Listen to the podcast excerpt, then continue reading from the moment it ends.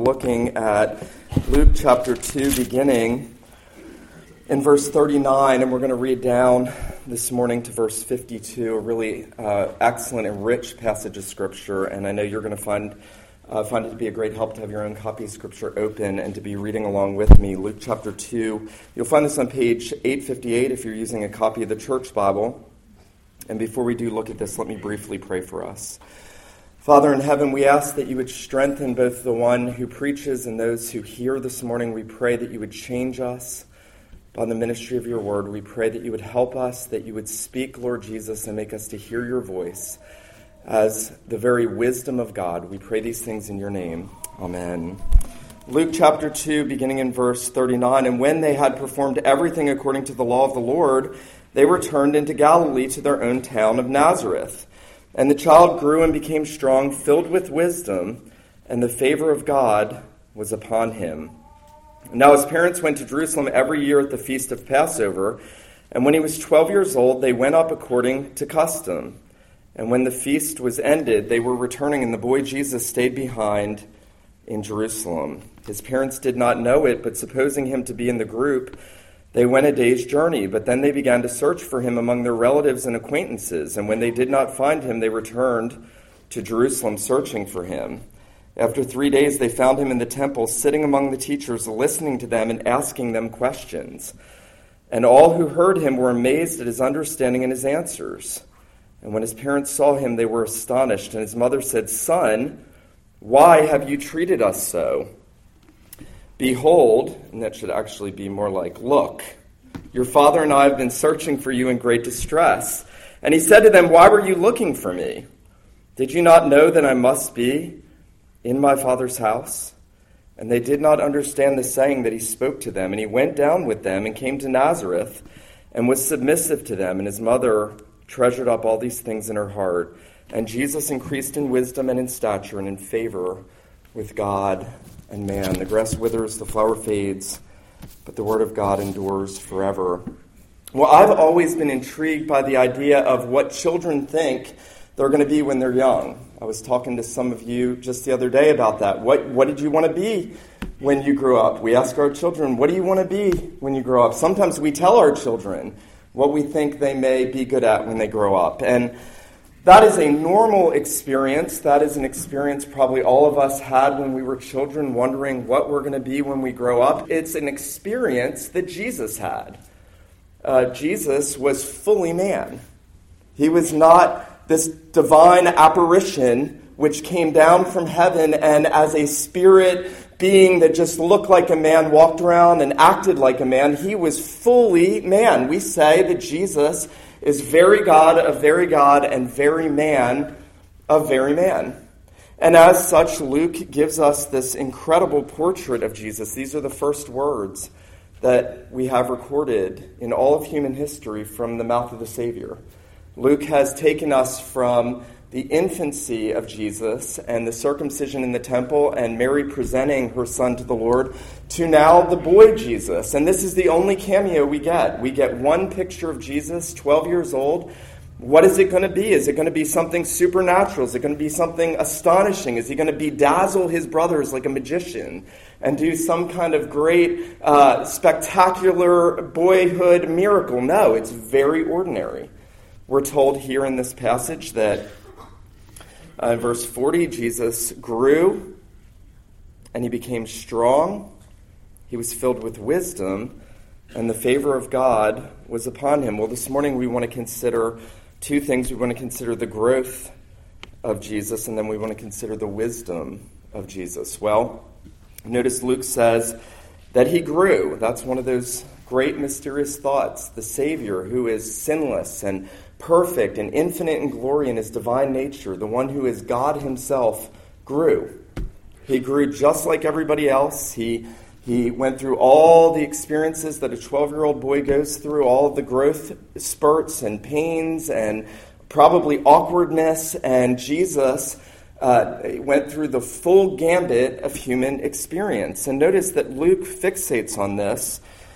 And I think that Luke does this for a reason. I think Luke wants us to see that Jesus um, is in every way like us, though he was without sin. Luke is doing what the writer of Hebrews does for us, telling us that we have a great high priest who can sympathize with us in our weaknesses because he was in all points tempted as we are, yet without sin.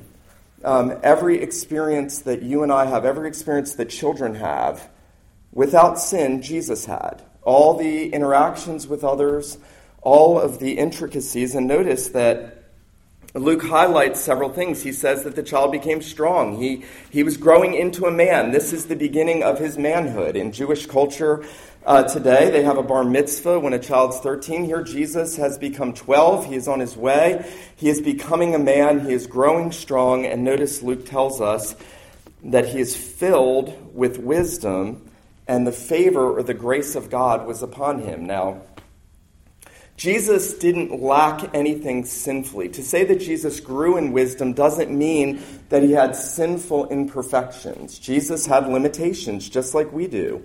Um, Jesus had a perfect amount of wisdom commensurate to the age at which he lived. When Jesus was eight, he had the perfect amount of wisdom an eight year old could have.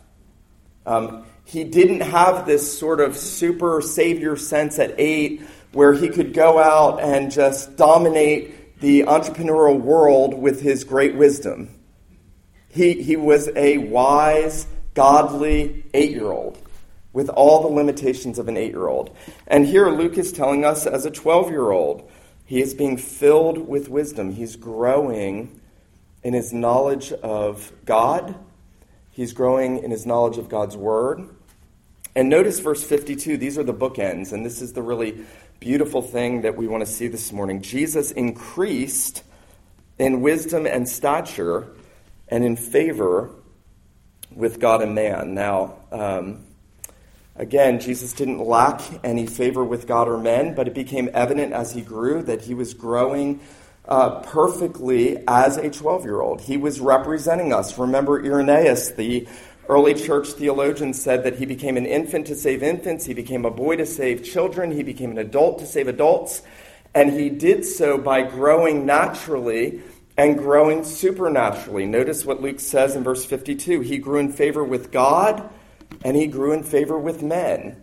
He, he grew in his love for the Lord and he grew in his love for his neighbor. Isn't that marvelous? Jesus came to fulfill the law. And part of growing in wisdom is growing in godliness, love for the Lord, love for your neighbor. Um, notice that uh, Jesus' growth is, uh, secondly, and, and most importantly, supplemented by this great display of wisdom. Now, notice the bulk of this passage is really focusing on this interaction in the temple. Um, Joseph has taken his son up. By the way, uh, if you ever want to really confuse people, say, Who was Jesus' father? And when they say, Well, he didn't have a father, you can say, Well, but the Bible calls jo- Joseph his father. Uh, he was his adopted father, but he was his father, and his dad took him up uh, at the feast of Passover. Notice verse 41. Now, his parents went to Jerusalem every year at the feast of the Passover. Every year, I assume Jesus was going to the temple um, and his parents were going to offer that spotless lamb, and they were going up according to the custom of God's word. And so, the one thing that we know that Jesus did every year from infancy till this point when he's 12 is he went to the temple to worship. It was the most important thing in the life of the home of the Savior the worship of the true and living God, Mary and Joseph taking them up. And notice verse 42 when he was 12, they went up according to the custom, and when the feast was ended, as they were returning, the boy Jesus stayed behind in Jerusalem. Now, I had I was witnessing to a girl many years ago, and I said the difference between Jesus and every other religious teacher and you and me is that Jesus was sinless. And she said, What about that one time when he scared his mom and ran off? Wasn't that wrong? I was like, wow, never heard that before. In fact, um, in fact, you're going to see that Mary is wrong in this passage, and Joseph is wrong, and they don't understand. Jesus is lingering behind in the temple. He's staying back. He's, he's interacting with the scribes and the teachers of the law. Notice what Luke says. Um, Mary and Joseph realize that he's not with the company. They, um, by the way, it was safer to travel in a caravan in those days. That's the simple ex- explanation. Sometimes the children went with the, the mom and her friends, sometimes stayed with children. Here they've lost Jesus. That's, that's what they've lost their son, and they realize, and you can imagine the panic Mary must have felt, especially Mary, you see. Um, and, and Jesus has stayed behind purposefully. Notice his parents did not know it. But supposing him to be in the group, they went a day's journey, but they began to search for him among their relatives and acquaintances. Now, I think that Luke is giving us a little bit of a theological double entendre. Um, I think that at one and the same time, we're supposed to read this as a historical account that comes from Mary, by the way. How do we know this is this gospel is historically verifiable? Only Mary would know these things. Mary treasured them up in her heart. Only Mary would know that. And Mary is no doubt telling this story to Luke or has told it to someone else, and Luke has picked it up for us. But I think that Luke is also giving us this theological picture that as believers, um, in a sense, there are times when we feel like we've lost Jesus. He's not answering my prayers. I don't feel close to him, and, and, and he's, he doesn't feel like he's with us. Um, Samuel Rutherford, great Scottish Presbyterian, said, A missing Jesus is the bitterest ingredient in the Christian's cup of sorrow that he has to drink. I thought that was profound. I'm missing Jesus. Here, Mary and Joseph are missing their son. He's lost. They, don't, they thought he was with them. Notice the language. Verse 44 supposing him to be in the group. They thought he was there. They thought that, that he was right by them, and yet he was, he was gone. He was off doing his own thing. Jesus here is the sovereign Savior. Isn't that amazing? When we go do our own thing, we sin. When Jesus does his own thing, he, he is enacting salvation and doing the will of his Father in heaven. Notice that Luke tells us after three days they found him in the temple, sitting among the teachers, listening to them and asking them questions. Now, I remember as a new believer reading this and not really understanding what was going on. What is, what is happening here? What is Luke telling us? On, on the one hand, it seems that Luke is telling us that Jesus had to learn from others. And, and doesn't that seem to strike at the very nature of what we think about the Redeemer? I mean, we say that Jesus is infinite and almighty, that he is God in every way that God is God, and we believe that. And so many of us have mistakenly thought, well, Jesus didn't have to learn anything in the incarnation. But Luke is telling us no, he grew in wisdom and stature, he grew in favor with God and men. And the way in which Jesus grew is exactly the same way that we grow by being in worship under the ministry of the word. Isn't that amazing? Jesus stayed in the temple. Mary and Joseph could go home, the caravan could go home. There was an extension on the stay during the time of Passover, and Jesus was essentially saying, I can't get enough of God's word. I can't learn enough about my Father in heaven. I can't learn enough about what my mission is here as the Redeemer. Now, at one and the same time, Jesus has to grow the same way that we do by reading the Bible, by learning, obviously, the Old Testament for the work of redemption, and yet he is reading it entirely differently than we do. You see, Jesus is both growing in wisdom and he is the wisdom of God. He is the one that breathed out the word, and he is the one that in the incarnation in all the limitations of his human nature, had to be under that word, had to grow, had to learn. But here's what he learned, and this is so marvelous. When Jesus read the Old Testament, he read it about himself. And we don't. If you ever read the Bible and you think, now, you read a messianic prophecy, for instance, and you think, now, how, how is that about me? Please come talk to me immediately. Um, Jesus, however, would read Isaiah 53 as a boy, and Jesus would say, I am the suffering servant. This is about me. I am the one who's going to take the sins of my people. I am the one that the Father has spoken to in the scriptures. Think about that. Um, writer of Hebrews gives us this really amazing picture in uh, Hebrews 1 and 2, where he goes back to the Old Testament and he finds this divine dialogue between the Father and the Son that's taking place all over the Old Testament scriptures. So, for instance, Psalm 2, the psalmist, God the Father says, You are my son, today I have begotten you. And the writer of Hebrews says that was the Father speaking to Christ. And then he, he finds the passage where the Father says to the Son, You, Jehovah, Jesus is Jehovah, laid the foundations of the earth. And the Father is speaking to the Son in the Old Testament. And here, as I like to use a little bit of sanctified imagination, Luke is, um, Luke is telling us that the boy Jesus is in the temple and he's listening to the teachers, the greatest theologians in Israel at this time. He's listening to what they have to say, they're pontificating. I like to imagine some of them are saying, Now, Isaiah 53, who is this servant? And one says, Oh, I think that's Israel. And, and another says, Well, I think it's, it's this, this person or this prophet. And, and Jesus is interacting with them. He's listening to them and he's asking them questions. He's saying, He's saying, now, how can Israel be punished for Israel? He was wounded for our transgressions. He's singular. I like to think Jesus did this. He was, he was listening and he was asking questions. And, you know, there's a really potent application here for us. As a pastor, I find that the most mature believers I know are those that ask questions to other mature believers to grow spiritually.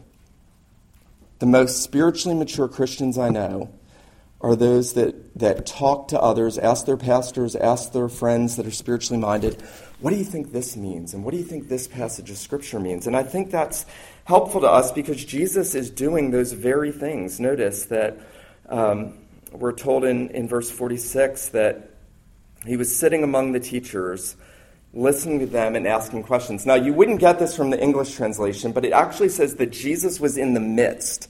The boy Jesus was in the middle of the teachers. I actually think they were probably gathered around, and he's walked up and he's sitting down and he's teaching them by listening to them and asking them questions. They don't have the answers. And here's a 12 year old boy who naturally and normally by the Spirit of God working in him, by reading the Old Testament, knows more than all his teachers. Psalm 119, 99 and 100, David says, I have more understanding than all my teachers because I meditate on your precepts. Here, Jesus is embodying that. Jesus is showing us how you grow in wisdom. How, what is a wise person? You know, that's a question we have to ask. If I, if I polled the congregation this morning, I thought about actually doing this. Um, and, and I said, Name a wise person. I said, Write down the name, first name that pops into your mind, and don't say Jesus. That's true, but um, write down a name. I'm sure people would put down business leaders and politicians. But here, the Bible's telling us that a wise person is one that listens to God's word, who asks questions to learn, who grows, and then in asking questions teaches others. Notice what Luke tells us that, that uh, he was asking them questions. He's not interrogating them, he's, he's in sense drawing out for them the right answers about himself from the scriptures. And notice, notice that Luke tells us um, in verse 47 all who heard him were amazed they were astonished at his understanding and his answers. Now, it was not abnormal for a boy to go into the temple and, and to ask scribes and teachers questions. That was normal in Israel. But it is abnormal for everybody to be hearing this 12 year old boy astonish the greatest teachers of the law. Imagine if we lined up the best theologians in the church today. You name it Ravi Zacharias, whoever, R.C. Sproul, uh, whoever you know and revere, you put them all on a panel and you put Jesus in front of them. And he astonishes all of them with his understanding. And you see, Luke is really teaching us that if Jesus at 12, and this is the big point for us to get this morning, if Jesus at 12 could astonish the greatest theologians of his day, then he has wisdom to teach us today. And we need to mine out from him all the wisdom about himself in the scriptures. Paul in Colossians 2 says that in him, in Christ, dwell all the treasures of wisdom and knowledge. He grew in wisdom, he grew in understanding, he grew in intellect, he grew in stature, he grew in favor with God and men, and he did that so that he could be the source for us of all wisdom and knowledge. Now, notice that as we're considering the wisdom of Christ, then his mother comes, and uh, it's very interesting that his father doesn't say this, his mother does. I'll just leave that there. His mom says, Look, you've scared us to death. We've been looking for you for three days. Now, what Jesus was doing for three days, we don't know. Where was he staying? Where was he going at night? Uh, there's so many questions we can't answer. But here, Mary comes and, and she says, Why did you do this? Why did you leave us? Why did you scare us like this? And notice Jesus' response to his mother. Notice this. His mother said, Son, why have you treated us so? Your father and I have been searching for you in great distress. And he said to them, Why were you looking for me? Now, um, it seems disrespectful on the surface. Why were you looking for me? Um, and yet, notice what Jesus does. He now instructs his mom, and he says, Did you not know that I must be in my father's house? Now, in the Greek, it doesn't say house. Some translations say business, and so you'll get, Did you not know that I must be about my father's business? But all the Greek says is, Did you not know that I must be about my father's? Now, Jesus is telling his mother, in a very real sense, that what's most important about him is not that he's a 12 year old boy, but that he is the Son of the living God. No one had ever spoken about God as their Father like this until Jesus. You can find about a dozen references to God the Father as Father in the Old Testament, but no one had taken that name to themselves. Jesus is identifying himself in a unique way with his Father. He is essentially saying, I am the one who came forth from my Father. That flesh and blood relations are not the most important relations, but my relationship with my Father is the most important. You know, Jesus is teaching us all the mysteries of the new birth, the doctrine of adoption, what it means that God can be our Father if we're in Him by faith. Notice that he tells his mother, Did you not know? And perhaps the best translation is that I must be about my Father's will. Jesus is obeying his Father perfectly. His Father wants him in the temple. As you consider Jesus as the wisdom of God as a 12 year old, you know, children are often telling their parents, You don't understand me. Well, Jesus knew that experience. He could say to his mother, You don't understand me. I must be about my Father's purposes. Your purposes are not the purposes that the Heavenly Father has for me as the Redeemer. He is, he is imbibing the wisdom of God at every turn, at every point. Now, lest you think, lest you think that it was harsh or, and I hope you would not ever say, I would have never spoken to my mother that way.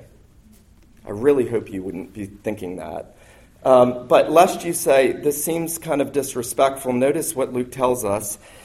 He tells us that Mary, notice the end of verse 51, his mother, Luke never calls her Mary again, by the way, but his mother treasured all these things up in her heart. She didn't understand.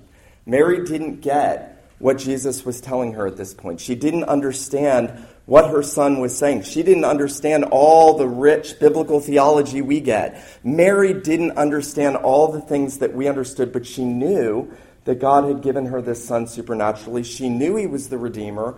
She didn't know what that would look like, but Luke says she treasured those things up in her heart. I want to read to you a great word from Charles Spurgeon.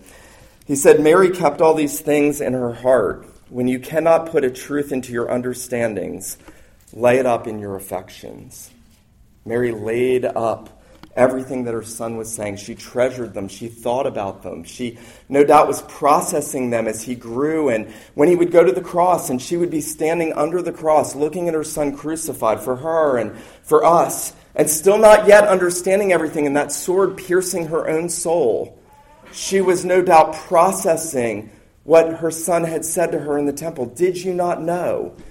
that I must be about my Father's business. I imagine as she saw her son crucified, she thought, He is about his Father's business. He is doing the work that God had sent him to do. And that's the really amazing thing about this passage is that uh, Jesus doesn't stop growing in wisdom. He grows and he grows and he grows and he learns obedience through that wisdom.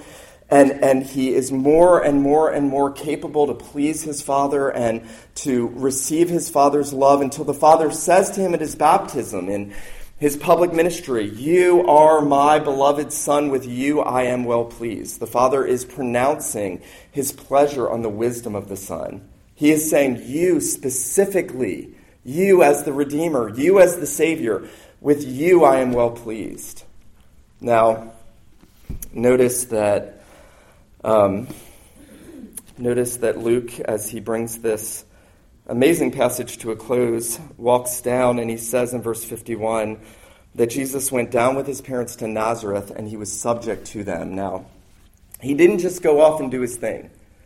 He did it in the temple for those three days. He left the crowd, he did his father's will, but then he went right back home. He subjected himself to his parents. He did everything that they asked of him. He obeyed his father and his mother. Now, why is that important? Because we have disobeyed our parents. Jesus had to go and continue keeping the law. He went back, he lived an ordinary life until he began that public ministry, and he grew and he grew and he grew until he was nailed to the tree. And that was the perfect display of God's wisdom. The Apostle Paul says that God put all of his infinite and eternal wisdom in the Son, and specifically in the Son crucified. If you want wisdom, if you want to write down the name of someone wise, you will write down the name of the infinite and almighty triune God who puts all of his wisdom in the cross and he displays all of his attributes through his Son, and he teaches our hearts through his Son, and he continues to instruct us Lord's Day after Lord's Day as if it were in the temple. And Jesus sits among us and he astonishes his people with his wisdom. And notice that Luke would have us treasure those things up in our hearts, as Mary did. And then, verse 52 he increased in wisdom and stature and favor with God and men. I want to ask you a simple question this morning. I want to ask Have you ever seen your own lack of wisdom? I know I have. I was thinking about myself as a 12 year old boy, and I thought, what a mess I must have been, because I'm a mess at 39. And if you know your own heart, you'd have to say, You're a mess at 35, 45, 65, 80. We all lack so much wisdom. James says, If anyone lacks wisdom, let him ask of God, who gives liberally, and it will be given to him. And we get wisdom by going to the Savior. Have you gone to Christ for wisdom? Are you crying out? Are you the kind of person who, who uh, when you've realized that you've acted foolishly, you go back to the Lord and you thank God for Christ, who is the very wisdom of God? And you thank God for the shedding of his blood, which is the display of that wisdom for the forgiveness of sins and for cleansing and healing. And, and then do you pray that God will conform you into the image of Christ? That's the big question for us if we're Christians. Are we praying that, that our Heavenly Father, who is his Father, who gave him the wisdom, who gives us that wisdom, are you praying that he conforms us into the image of his Son? And then I want to, thirdly, just make this very straightforward application. When I realize how much wisdom I lack, and I realize that Jesus has perfect wisdom, and I realize that He gives me of His fullness, and I realize that I keep going back to Him as to an infinite fountain that never goes dry, and I realize that he is the source of all the treasures of wisdom and knowledge. And I go to him. I realize that when I go to the scriptures and I dig in and I mine those things, I am, I am becoming more and more like Christ. That's how he grew. That's how we grow. You know, that's one of the great mysteries of the Bible. Jesus is absolutely different than you in every way whatsoever, and me. Entirely different holy, harmless, undefiled, separate from sinners. That's not you and me. And he is exactly like us as a man who needed to grow, who needed to mind the scriptures. Now, if that's true for Jesus, how much more do we need to be in the Word? Do we need to be in worship? Do we need to be fellowshipping with the saints? Do we need to be asking each other questions about God's Word? That's the way Jesus grew. That's, that's how that worked. He, he had an interest in these things. He didn't just try to get out of worship and get on and try to just hurry up with a little quiet time. He lived to grow in that wisdom and knowledge and then to give it to us as we go to the scriptures and as we come to worship. Let him who has ears to hear, let him hear this morning what the Spirit says to the church. Let me pray. Father in heaven, we thank you and praise you for the one who is the very wisdom of God. Lord Jesus, we lack so much wisdom. We pray that you would fill us with wisdom. We pray that you would fill us with the spirit of wisdom. We pray that you would give us a hunger for your word. And we pray, our God, that you would make all of your wisdom to be our wisdom. We ask that you would do for us as you did for your own Son, Father.